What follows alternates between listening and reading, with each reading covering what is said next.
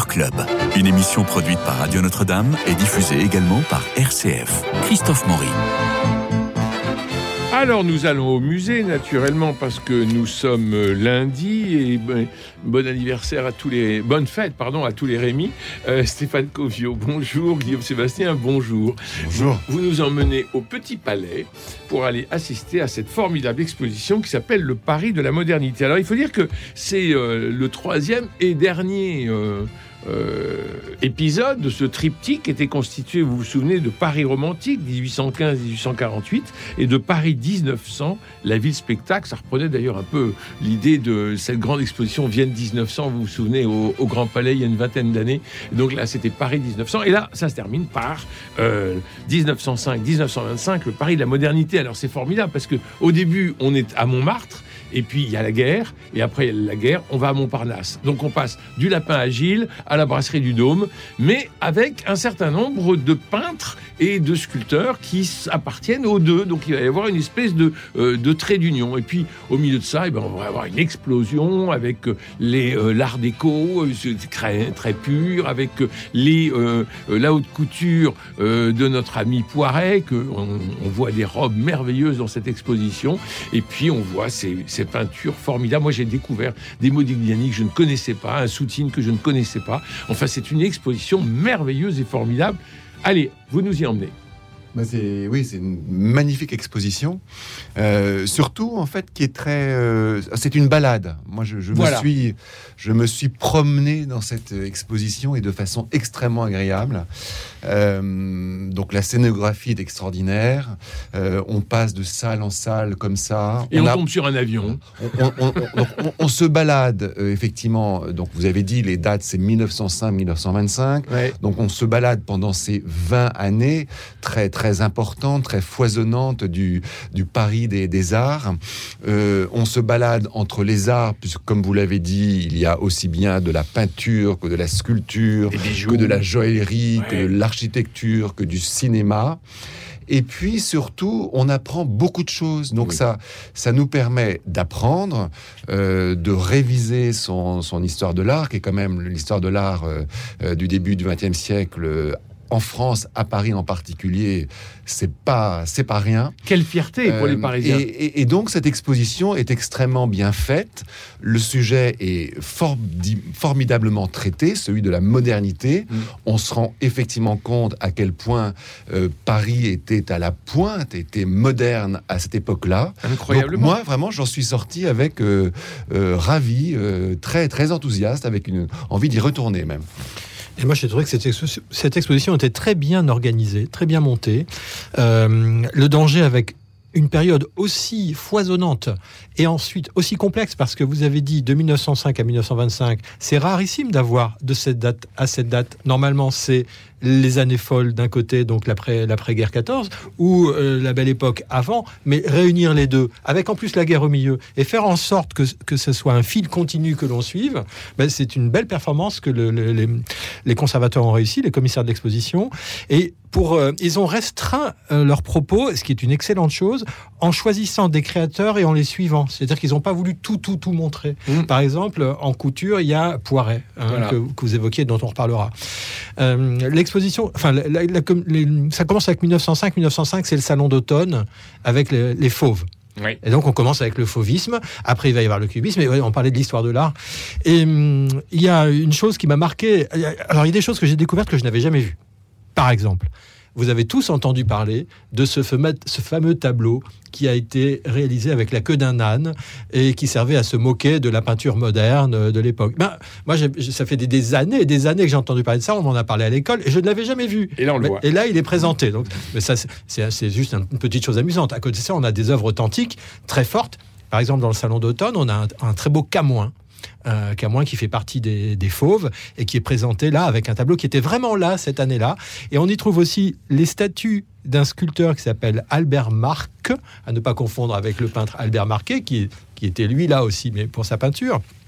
Et Albert Marc a réalisé des statues qui sont assez classiques en fait. hein. On voit un enfant euh, sculpté de manière très réaliste et très élégante aussi. Et c'est justement la vision de cette, euh, de cette statue dans le salon d'automne qui avait fait dire à un journaliste de passage qu'il avait vu là un Donatello parmi les fauves. Donc vous avez toute une série d'éléments comme ça qui, vous- qui font rentrer dans l'histoire et, qui- sont intéressants d'observer. Cœur Guillaume Sébastien, on a trouvé L'homme à la pipe de Chana Orloff. euh, on, en avait parlé il y a euh, euh, l'année dernière, fin, euh, en fin, d'année dernière, pour l'exposition euh, qui est euh, euh, rue d'Assas. Moi, j'étais très content de voir cet exemplaire-là, qui est un exemplaire beaucoup plus important que celui que nous avions vu dans l'exposition, euh, et qui est là, qui trône au milieu d'une salle. Enfin, c'est et c'est aussi une expression de la modernité. Oui, absolument. Elle est, elle est au milieu d'une salle, euh, au, au milieu d'exposition. Euh, et je crois qu'il y a une autre euh, sculpture de Jeanne Orloff un peu, plus- un peu plus loin. Euh, donc c'est c'est très beau. Je, je reviens simplement sur ce que vient de dire. euh, effectivement, le- l'exposition démarre en 1905. Ouais. Euh, alors, il faut d'abord quand même souligner que oui, elle démarre en 1905, mais la première euh, image que l'on voit dans quand on rentre dans l'exposition, c'est une photo de Picasso. Oui. Donc euh, euh, oui, effectivement, ça démarre avec le, le- le salon des fauves et le fauvisme, mais tout de suite, euh, eh bien, il y a ce très grand, cette très grande photo de, de Picasso qui est prise dans son atelier du bateau Lavoir. Un peu plus loin, un tableau de lui, donc pour vraiment montrer que euh, C'est lui fait, qui va régner. Picasso commence à va, va effectivement Dominer. dominer cette cette cette période. À propos des, fauves, moi une toute petite déception parce que euh, on a l'impression que euh, cette salle, cette fameuse salle numéro 7 Mm. euh, du en fait, je crois que c'était au Grand Palais qu'a eu lieu cette exposition du, du salon d'automne euh, donc qui a donné lieu cette salle a donné lieu au, au fauvisme. Je pensais qu'elle était reconstituée euh, dans Oui. cette exposition et en fait, je me suis aperçu que non, Non. malheureusement. Donc c'est un une déception pour moi parce qu'effectivement il y a plusieurs artistes euh, qui étaient dans cette salle numéro 7, dont Matisse, dont Camoin, euh, etc., euh, qui sont présentés, mais ce ne sont pas les œuvres euh, une- qui étaient en 1905 et même je crois que les sculptures de, de Marc euh, dont vous parliez au milieu ne sont pas celles qui étaient dans ce salon, je crois. Voilà, c'est ma seule déception de, de- de cette exposition qui, Est-ce que vous à avez part eu un ça, est, est- est une merveille et passionnante. Alors notamment, je trouve qu'on C'est commence avec, avec un chef-d'œuvre euh, magnifique qui est cette, euh, cette tête de femme de Modigliani qui nous a Incroyable, été- extraordinaire. qui est oui. une splendeur. On est entre Brancusi et l'île de Pâques. Mais alors justement, parce que c'est c'est peu de temps après l'arrivée de Modigliani à Paris, Ouais. et il a été formé à la sculpture par Brancusi. Mais oui. Donc euh, on a une, on a une cette, cette moi j'ai envie de dire un biface. Ouais. Vous connaissez ces, ces- ces pierres néolithiques taillées avec, avec donc comme une lame et en fait on a ce nez qui est comme une lame euh, Mm. sur le, le profil de ce visage euh, qui est du- d'une élégance extrême. On- évidemment on pense à, vous parlez de l'île de Pâques, on peut penser aux idoles cycladiques, on peut penser Oui. euh, à l'art africain aussi. Et il y a cette, cette œuvre est très très belle et il faut aussi être attentif à la pierre dans laquelle elle a été réalisée. Elle a un très très beau grain, c'est un grès euh, bien particulier, dans les, dans les gris avec des teintes un peu ocre. Et on a des effets de lumière caressantes sur, ce- sur les joues, par exemple, de, de cette, euh, de ce visage féminin, qui sont très très beaux. Euh, et j'ai pensé même en voyant cette statue-là qu'elle était peut-être un peu trop éclairée, et ça m'a convaincu quand j'ai lu que euh, Modigliani exposait, montrait cette statue éclairée par des bougies le soir, euh, parce qu'il envisageait de réaliser avec cette statue et d'autres qui ne sont pas dans l'exposition, bien entendu, un temple de la beauté euh, dédié à la beauté idéale et dont, cet élément faisait partie. Et c'est vraiment une très très belle chose. Malheureusement, il a dû arrêter parce que les poussières de pierre lui, euh, lui attaquaient les poumons qu'il avait déjà très malade. Et dans la même salle, il y a une autre sculpture qui est aussi un bijou, je trouve, de, de statuaire, qui est un une petite tête de, de jeune femme par Zadkine, Oui. euh, qui, est- qui est une merveille. Elle est accrochée en hauteur, à droite. C'est la deuxième salle, troisième salle d'exposition, vraiment très près. Et on a un travail sur les volumes. Sur, les, sur les, les bombements des volumes de marbre, là on a un, très beau marbre blanc avec des, des petites euh, illuminations, a des espèces de petites étoiles étincelantes quand on, on est attentif à ce bloc, avec un travail sur des bombements, un travail sur des lignes, une stylisation. Il, euh, il creuse très peu son bloc, Mm. Euh, les, les orbites sont, sont très peu creusées, le nez est très peu saillant, c'est magnifique. Magnifique. Ça ressemble d'ailleurs à une des statues dont on a parlé quand on a évoqué l'exposition Chanorloff actuellement au musée Zetkin. Absolument. Là, il y a une très belle maternité de Zetkin, ça doit être à peu près les mêmes dates, on est autour de 1914. Il y a toute une salle euh, des maternités. Alors moi j'étais très étonné euh, de euh, voir des peintres, des femmes qui sont très à l'honneur dans cette exposition et que je ne connaissais pas. Par exemple, euh, Natalia Koncharova, Oui. Qui est très. Vassiliev, euh, voilà, Jacqueline Marval. et qui a euh, une nature morte au lilas Mm. de 1913 qui est absolument superbe. Et on est complètement dans, euh, dans le cubisme, je dirais, avec des couleurs proches de celles de Kandinsky, ce vert, ce mauve, ce rose. Euh, on a aussi Jacqueline Marval qui est, qui, qui est bien exposée. Ce sont des peintres que l'on ne voit pas souvent. Non, non, c'est vrai. alors- et là, on voit que dans ces années-là, hein, entre 1905 et 1925, les femmes sont vachement présentes. Oui, alors l'exposition effectivement euh, montrait que euh, les, femmes existent. Ce sont des, artistes aussi, qu'il y en avait un certain nombre dans cette époque-là, mais elle veut aussi montrer, notamment c'est la première partie d'exposition, c'est que Paris, avant la Première Guerre mondiale, a été quand même l'endroit où beaucoup d'artistes euh, étrangers, notamment de l'Europe de l'Est, sont venus, se sont établis, ont été... facilement euh, acceptés, intégrés et, et sont devenus de très grands artistes. Donc on parlait de Modigliani euh, à l'instant, mais euh, Chagall, dans cette même salle où il y a cette magnifique sculpture de, de Modigliani, il y a un tableau qui, de Chagall qui représente son atelier, qui ne, repré- qui ne ressemble pas au, au Chagall que l'on a, que l'on a en tête, qui est absolument incroyable. Euh, une autre femme qui est présente dans l'exposition, c'est Marie Laurencin, Oui, très donc, présente. Qui a été euh, la compagne d'Apollinaire à un moment. Et là aussi, grande surprise, euh, on voit un autoportrait de Marie Laurencin euh, qui est assez. euh, qu'elle a fait assez tôt, assez jeune. D'ailleurs, elle n'est pas très belle, je trouve, sur, le, sur, cette, sur ce, cette- ce tableau. Mais ça ne ressemble pas du tout à ce qu'on connaît de la peinture de Marie Laurencin. Donc, l'exposition présente des œuvres qui ont été méticuleusement choisies et qui sont d'une grande qualité qu'on n'a pas vues, qu'on voit pour la première fois. Il y a un, tableau d'une peintre euh, femme euh, qui m'a beaucoup marqué aussi dans la partie guerre 14, euh, où l'on voit deux soldats sénégalais euh, qui sont exposés. C'est une magnifique toile dont un, ils sont tous les deux assis. Il y en a un qui est de profil, il y en a un qui est face à nous, qui nous regarde. C'est une très très belle œuvre. Il y a un sujet a- assez proche qui est peint par euh, dans, dans la, la- toujours dans la période 14-18. Il y a la manière dont les, les artistes ont travaillé ou pas travaillé pendant la guerre. Il se trouve que Vallotton a été employé comme peintre de guerre. Et il y a deux tableaux qui sont très beaux, qui sont très différents l'un de l'autre. Il y en a un qui a une- d'une facture assez naïve, où on voit des baraquements euh, dans un paysage peut-être enneigé, avec là aussi des tirailleurs sénégalais qui sont au repos. Et c'est une très très belle œuvre. C'est vraiment un très bel esprit dans ce- Soldat dans sénégalais au camp de Mailly, Ah ben euh, voilà. en 1917 par Félix Vallotton. Et à côté de ça, au contraire, il y a un paysage ravagé par la guerre, L'église Euh, des Hurlus en ruine. dans, dans la Marne, ou je ne sais plus où très- tout à fait, mais qui sont deux très belles œuvres. Et, ouais, oui. Et alors, on parle, vous, vous parliez des, des différents euh, euh, peintres qui sont, qui sont arrivés. euh, on parle aussi de la ruche. Que l'on- il y, y a un très beau.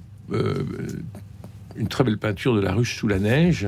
Donc la ruche existe toujours. Elle est deux passages de Danzig dans le 15e arrondissement. Elle a été restaurée. Il y a toujours des, euh, des peintres qui, euh, qui y travaillent. Et euh, les abeilles, comme on disait, c'est tous ces, tous ces artistes. Il y avait Modigliani, Fernand Léger, Alexandre Archipenko, euh, Henri Lorenz, Blaise Sandrars et autres. Et tous ces gens se travaillaient ensemble, se côtoyaient. Il y avait une sorte d'émulation. Alors on voit ça avec beaucoup de, avec le, avec le temps, on se dit ah ça devait être vachement chouette. euh, Tous ces copains, en fait, ils marchaient sur les rats, euh, ils crevaient de faim. euh, il y avait des inondations sans arrêt. enfin, Il paraît que ça sentait très mauvais et qu'il y avait des punaises de lit partout. oui, oui, oui, absolument.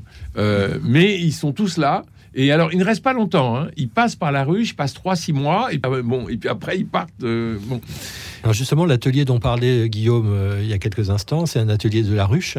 Et on y voit, chose intéressante, les tableaux qui figuraient dans l'atelier ou qui n'y figuraient pas. Parce que justement, on a un tableau de Chagall qui date de 1909, je crois, qui représente sa fiancée, Bella. Oui. Et euh, Chagall l'a représenté dans l'atelier, ce tableau. Et on ne sait pas si le tableau y était vraiment ou si il a voulu marquer la présence, euh, comment dire, dans son esprit de Bella qui était resté en Russie, en faisant apparaître le portrait dans le tableau de l'atelier. Alors, vous parlez de, l'atelier d'artiste. Il y a un atelier d'artiste rue de la Boétie. C'est Pablo Picasso qui est incroyable, qui est au fusain et au crayon, qui est ça, je suis resté euh, longtemps dessus.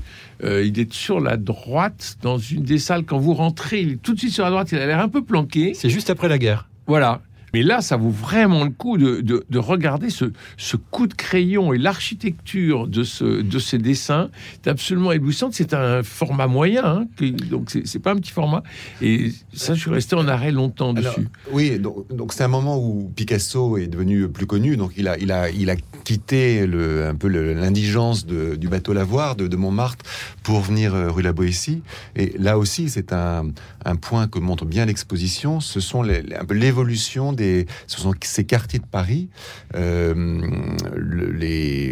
les, migrations, j'allais dire, des, des artistes euh, d'un quartier vers un autre. Donc Montmartre a été, euh, à la fin du 19e, au début du 20e, le quartier des artistes. Et puis peu à peu, vous parlez de la ruche, ces artistes sont allés, ont émigré vers Montparnasse.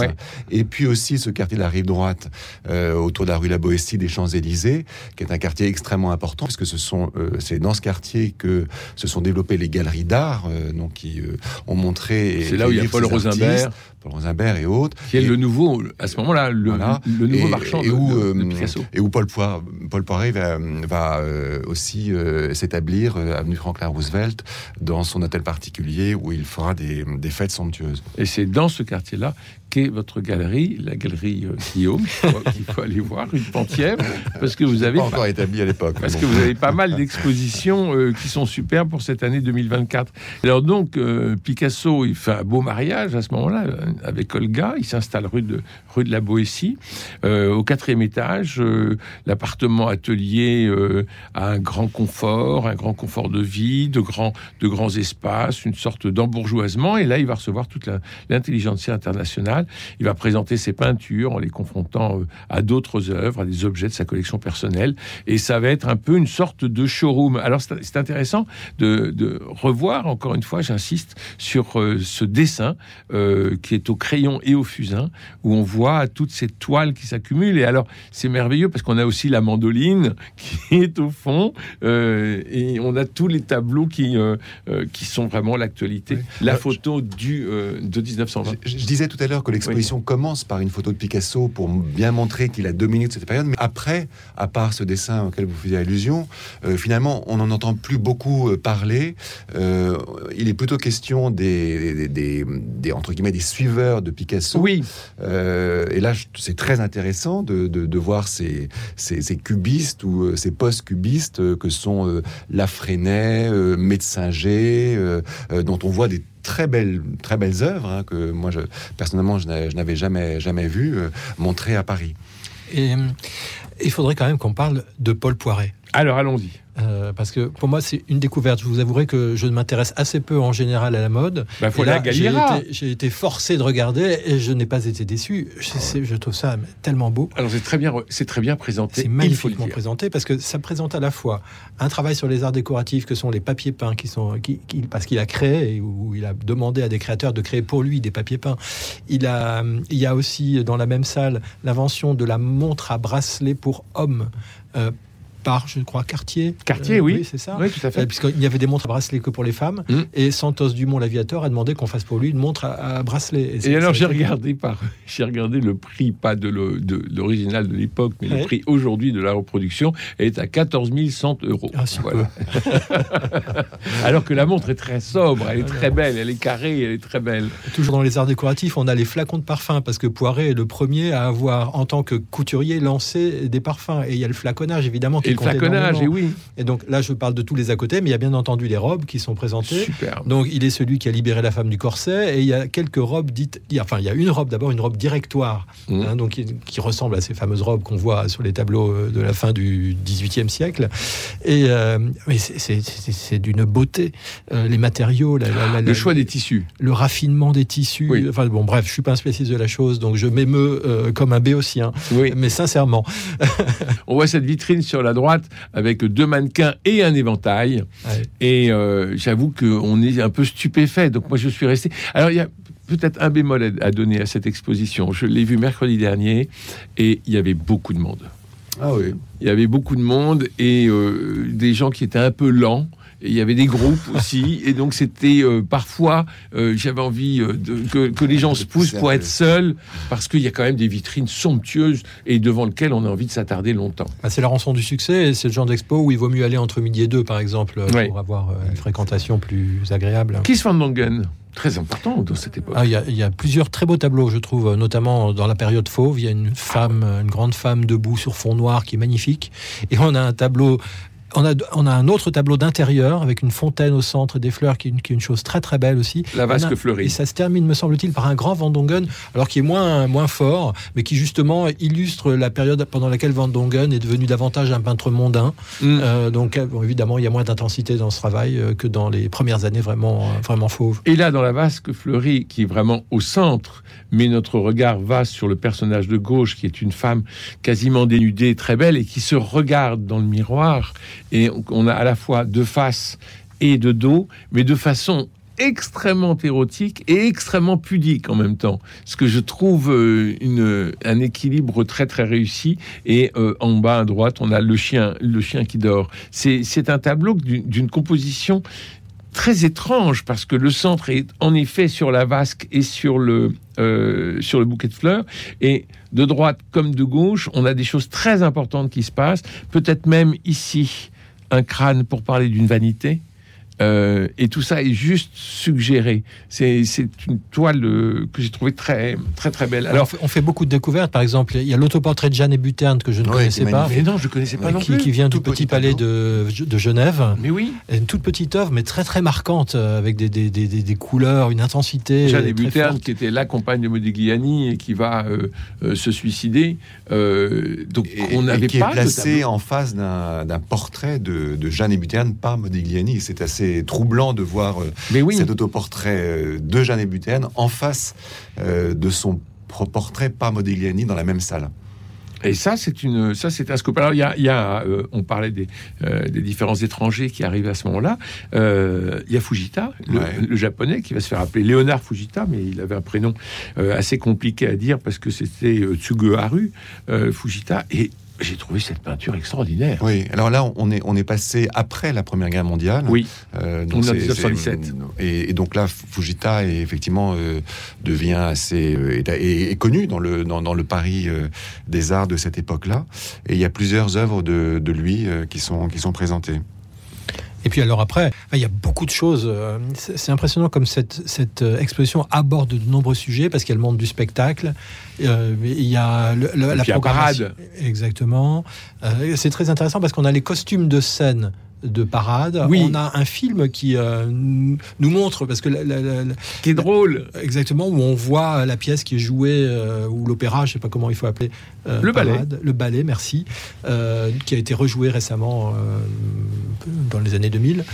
Euh, donc ça, ça nous met vraiment dans l'œil beaucoup de choses intéressantes. Et puis cette époque-là. 1913, c'est l'ouverture du théâtre des Champs-Élysées.